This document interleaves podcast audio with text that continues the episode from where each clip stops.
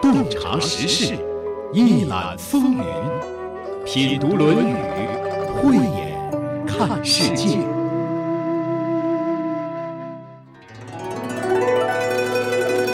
有一天，童子问长者：“身边的垃圾人太多，怎么办？”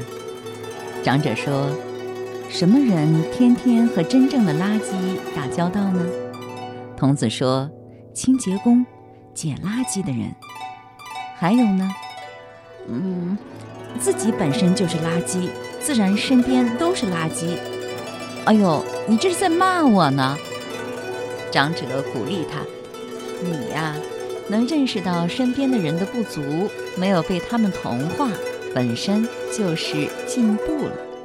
又进一步谆谆教诲：有道是物以类聚，人以群分。”优秀的朋友不是争取来的，而是在成长的路上遇到的。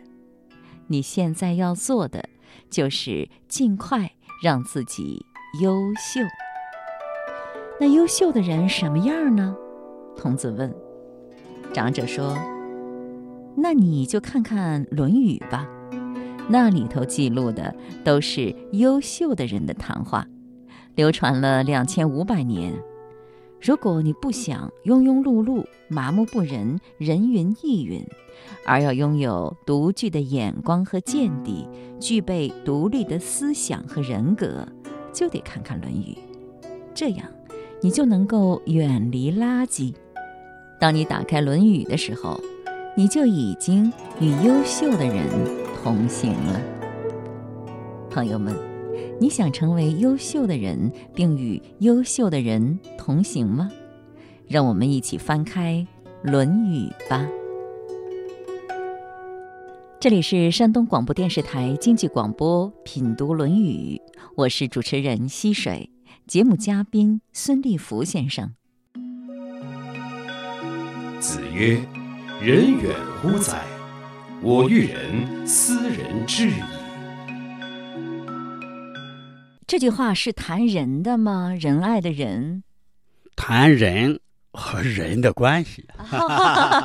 人和人的关系不就是谈人的吗？仁爱的人也可以说是谈人民的人。谈谈这两者之间，怎么才能做到啊？啊，人怎么能做到人呢？嗯，这句话说的是什么意思呢？你给大家翻译一下好吗？他表达的就是境界，就是人。远乎哉？就是这种境界离我们远吗？我如果想进入这种境界，私人之意，那么我就立刻就能进入这种境界。只要想达到这种境界，就能达到这种境界。对，我觉得好像达到人的境界挺难的。他怎么在这里说，我想达到人的境界，就能够达到人的境界呢？比如说，看到一个小孩子，就是快要掉到井里面了。马上面临一种危险了，人人表现出善心，要救助他，要看护他，要呵护他，这种善心就可以说成是仁。和对方没有任何的关系，也没有接触过，我就想帮助他，因为他受苦了嘛。这样的话。人远乎哉？人当然不远了。每个人与生俱来的都有这种仁慈。那我遇人思人至矣。那说到这儿，我又有疑问了。那还用遇吗？我还要想人吗？人本来就在我心里，还用得着去遇人吗？高，徐实老师高。你把阳明先生的话说出来了。阳明开悟就开悟的就是这个，就是我本具足嘛？是吧？是的。何其自信，我本具足。是的。孔子弟子三千，七十二贤人，《论语》当中出现的就有三十多位。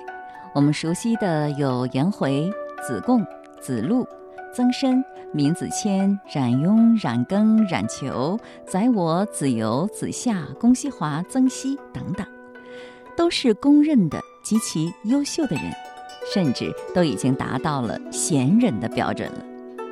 那么这些优秀的人聚在一起，都喜欢谈些什么呢？政治、经济、历史、人物、文化、典籍，都是他们谈论的内容。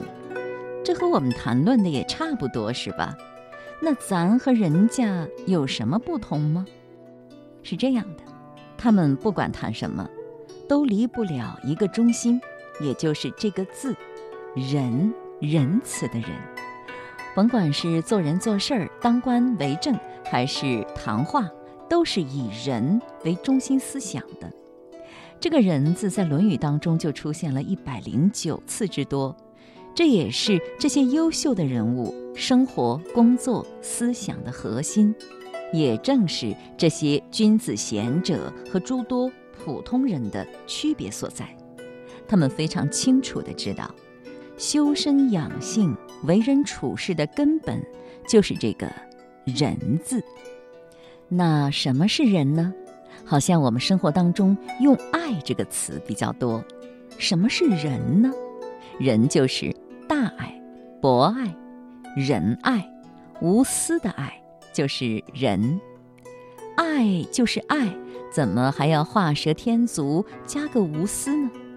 因为在古文当中，这个“爱”还有吝惜的意思，而且在生活当中。人们口口声声的爱，也未必算得上纯净，而且很有可能很不纯净，似乎总有点儿占有的意思。我们不是也常在“爱”的前面加个“真”字吗？真爱，大概真爱和人的意思比较接近了，所以人比小情小爱更纯净，也更博大。生活中，有的时候我们评价一个人，也会说：“嗯，这个人不错，忠交，挺仁义，就是对人好，凡事总为人想。”一个人如果能够做到无私无我，毫不利己，专门利人，那他就具备了仁的境界，算得上是仁人了。不过，说到这里，我又在想：“哎呀。”这么一讲，会不会又让大家觉得这是在说教呢？老生常谈，道德说教。要是谈利呢？利益的利，要是谈利的话，是不是大家就不会觉得是道德说教了？据我观察，对于许许多多的人而言，不管做人还是做事，都是以一个利字为中心的。只要对我有利，对今天有利。而且这个利益我得能够看得见、摸得着，立马兑现，那就去干。至于明天、后天、未来，还是别想了，得过且过嘛。当下滋润，你好，我好，大家好，有酒有肉，开怀畅饮，皆大欢喜。至于明天是不是刮大风、下大雨，还是水土流失、土崩瓦解，那就不管我的事儿了。还是当一天和尚撞一天钟来的容易。那当下的利益能拿到吗？很多确实也拿到了，即使是用的坑蒙拐骗、破坏资源、违背原则的方式，眼前算是有了交代。可是长远的利益呢？坐吃了山空了。这就是极其优秀的人和一般普通人的区别。极其优秀的人有长远眼光，知道核心和根本是什么，把握好了这个核心和根本，绿水青山就会变成金山银山。可是，一般人呢是看不到的，他会破坏了绿水青山，换取金山银山。再然后呢，绿水青山没有了，金山银山也没有了，环境破坏了，家园不保了。颠沛流离了，性命也堪忧了。即使远景再不堪，还是只顾眼前的多。当然了，这也不能怪人家，人家就是近视眼，还不喜欢戴眼镜。远方的、长远的，自然就看不见了。人家觉得谈什么仁呢？仁爱就是说教嘛。其实这才是生存之本，生财大道。不懂得这个人字，终究是过不下去的，就别谈什么利了。我就是拿这个金山银山做个比喻，目光所及、本末倒置、缘木求鱼、南辕北辙的事情比比皆是。又想起了孟子的那段话，我曾经引用过。孟子说话那可真是痛快淋漓、一针见血，我觉得可以再温习一下。孟子见梁惠王，王曰：“叟不远千里而来，亦将有以利吾国乎？”什么意思呢？孟子拜见梁惠王，梁惠王是魏国的第三代国君。梁惠王对孟子说：“孟先生啊，您不远千里来到了我这里，会给我这个国家带来什么利益吗？”孟子对曰：“王何必曰利？亦有仁义而已矣。”孟子回答说。大王，你何必只谈利呢？只要强调仁义就够了。大王啊，你可别不爱听啊！理由是这样的，听我慢慢道来。您大王说，怎样才能对我这个国家有利？那您的大夫呢，就会说，怎样才能够对我的封地有利？那一般的士子，以至于老百姓，也都会说：怎样才能够对我本人有利呢？这样的话，上上下下都在谋取私利，那国家可就危险了。那怎么就危险了呢？继续听我往下讲。在拥有万辆兵车的国家里，杀死君主、篡取权力的。一定是拥有千辆兵车的大夫。一般而言，大夫的财富是国君的十分之一，不可谓不多呀。但是，假若轻道义，重私利，那么财富再多，他们都不会感到满足的。所以，他们就会觊觎国君你的位置。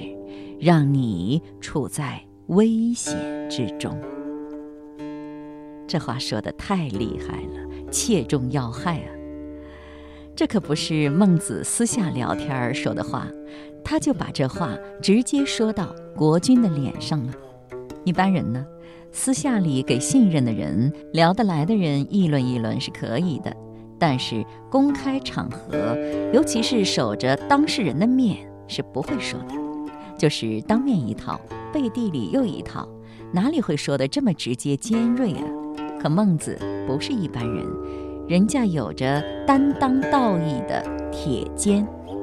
孟子接着说：“从来没有讲仁义的人会遗弃自己的父母，也从来没有讲仁义的人会怠慢他的君主。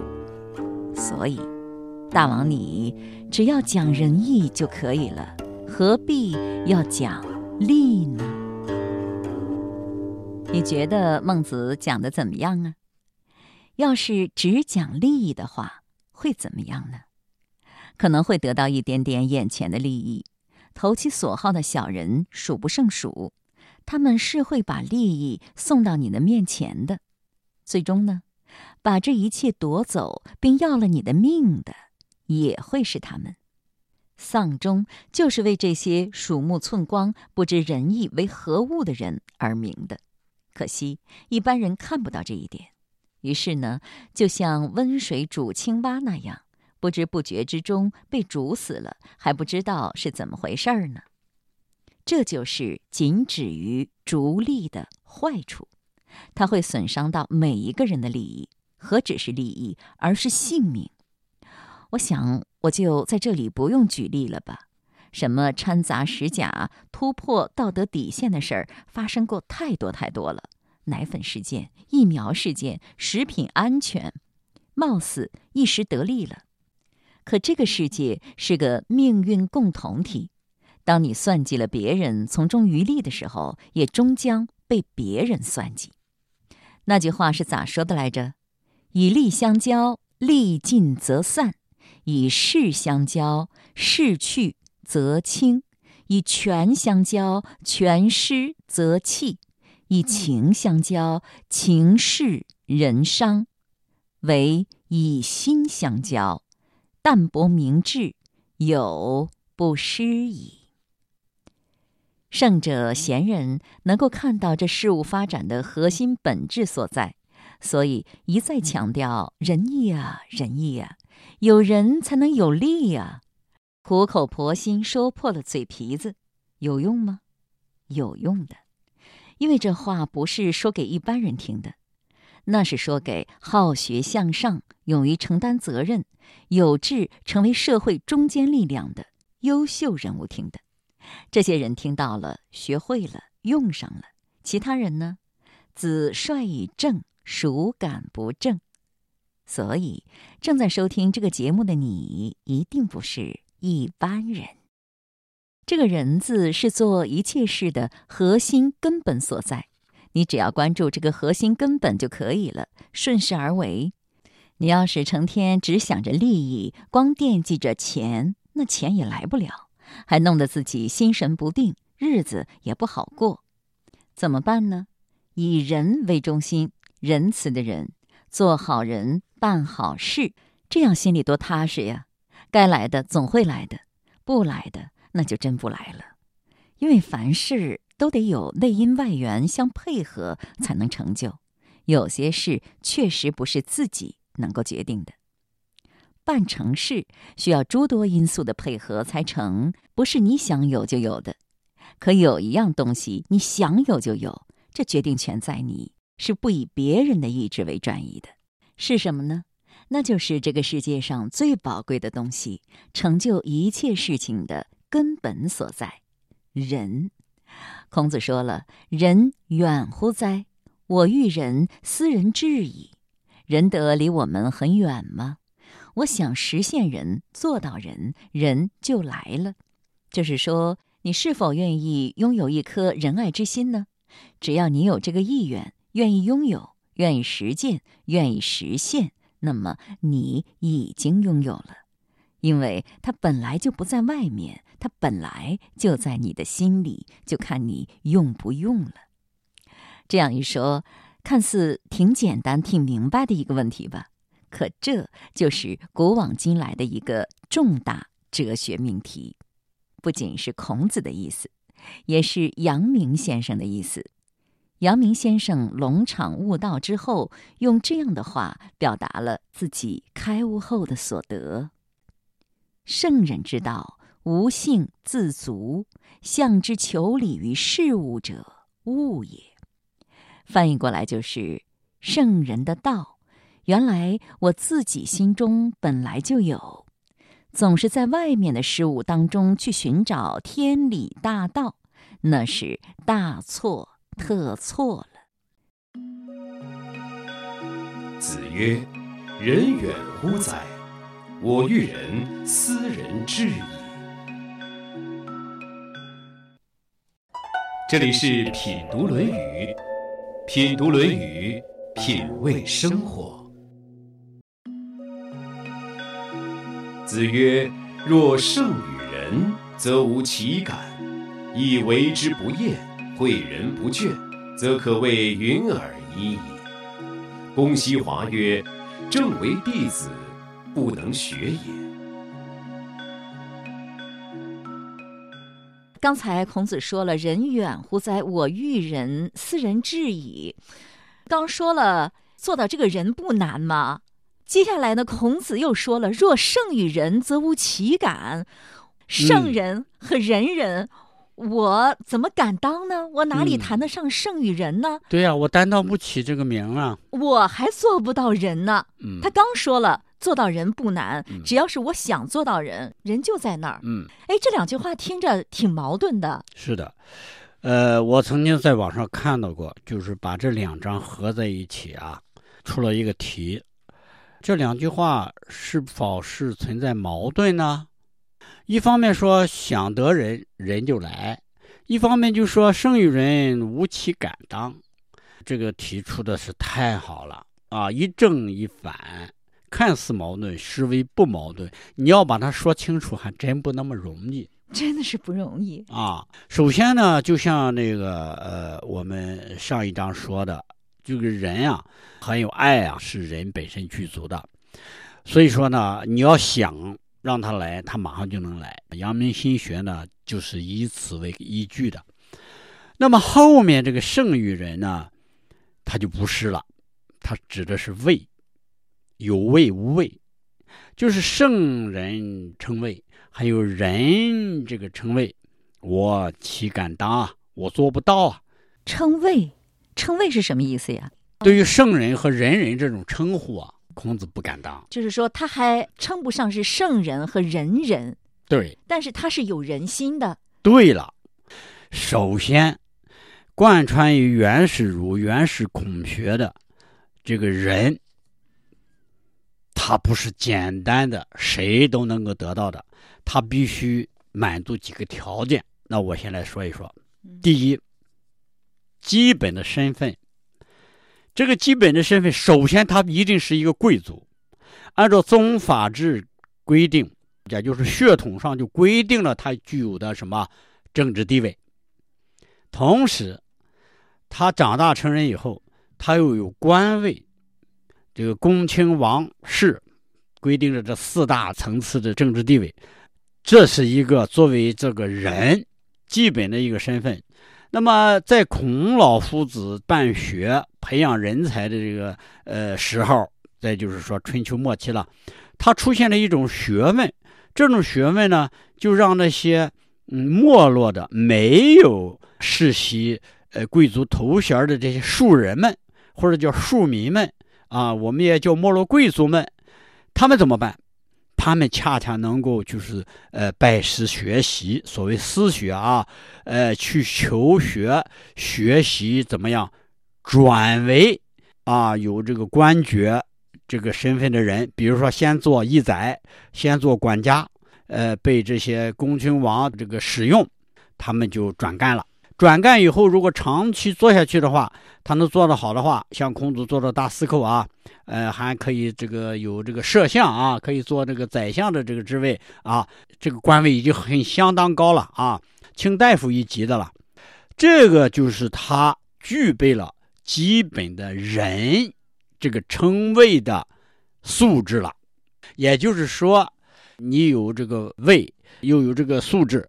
那你就可以呃实行仁德仁义仁政，用你的这个人道发挥作用吧，哎，这个就是治国平天下。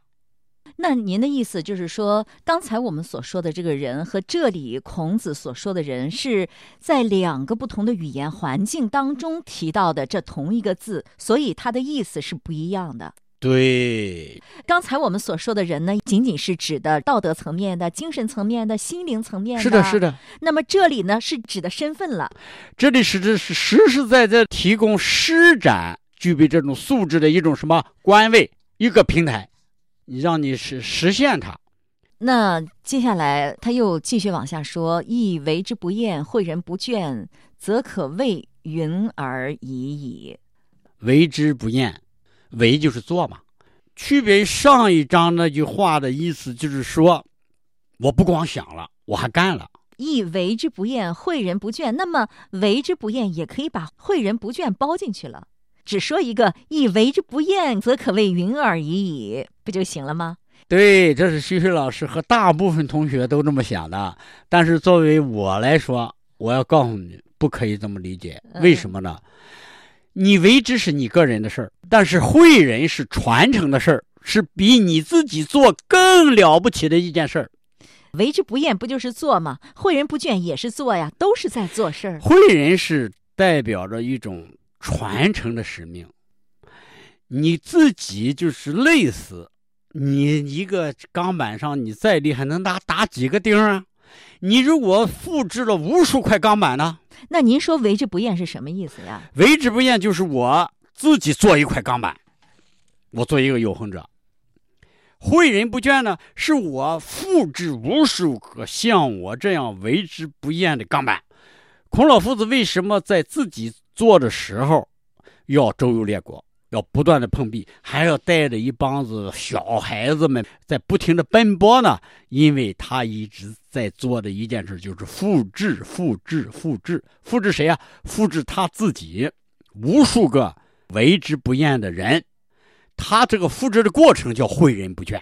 龚西华听了老师的这一番话之后呢，接着就说了：“正为弟子不能学也，这正是我们弟子学不到的呀，是这意思吧？”对了，正为弟子，这个弟子是说的他自己呀，还是像他这样的所有的弟子呢？弟子就是我们这些孩子们叫弟子，我们这些晚辈们，我们这些子弟们他把他的同学们都概括进去了，他所有的同学都做不到。对了，为什么孔子做的这些事情，他这些同学们，也就是说孔子所复制的这些人才们嗯都做不到呢？他复制嗯半天，他的这个伟业弟子们都做不到，为什么呢？孔老夫子就把自己为之不厌这件事儿作为自己的一个天大的一个使命，把这个上三代通过损益法总结出来的了不起的这个思想智慧，复制给他的学生们，这个是更不是世人就能做到的啦。那么通过孔子这段话，我们能够看出孔子什么特点来呢？应该说，我们评价孔子啊，评价来评价去，呃，有句话：“天下无道也，久矣。天将以夫子为木铎。”这句话评价这个孔子是最贴切、最贴切了。他的原始儒的原始孔子形象就以这句话为核心。我们首先要知道什么叫木铎。木铎就是那个过去春秋时代吧，那个铃铛木铃铛中间是个木头的，四周是铜的，是吧？召集人开会的时候，说什么事儿的时候，国君发布了什么指示了、通知了，然后用这个东西晃一下，让大家都过来，我要发布一件什么样的事儿呃，这是你想象的，你解释这个什么叫木铎是对的，啊？对，但是你说的。把大家都叫来，那是错误的。啊，恰恰相反，是这个人啊，嗯，摇着这个木铎这个铃。沿街说，对了，走到哪讲到哪。嗯他是专门讲政策的，就把中央的政策嗯上传下达的这么一个人，他肯定有车，呃，有或者是有这么一个团队，对不对？呃，赶着车把这个天子的命令，或者是卿大夫，或者是侯王发布的一些命令政策，他就摇着这个讲述、传播、上传下达，担负着这么一个任务。谁不懂政策，他来讲；有新政策，由他第一时间传达出去。而孔子恰恰就是这个，孔子已经总结了上三代，游走于诸侯国，是不是就像木铎一样？完全对吗？孔子首先没人命令他吧嗯，他没有位吧，他为之不厌，为什么这么到处呼号做木铎？因为他自己是一个伟大的，用现在话来说，是一个思想觉醒的先驱呀、他是真正总结了上三代古人智慧的一个经世致用的一个清醒的一个大师啊。当时就是已经存在那里一个不灭的灯塔呀，他能够把前人的思想、文化、社会治理、规章制度，通通的它的价值认识到如此清楚、如此明白，而奉之为使命的，以此来奋斗终生的人类上的，我认为这是不光是中国的，是，人类两千多年来的第一人，就是孔子。你说他是圣，哎呀，我都觉着比圣还要圣。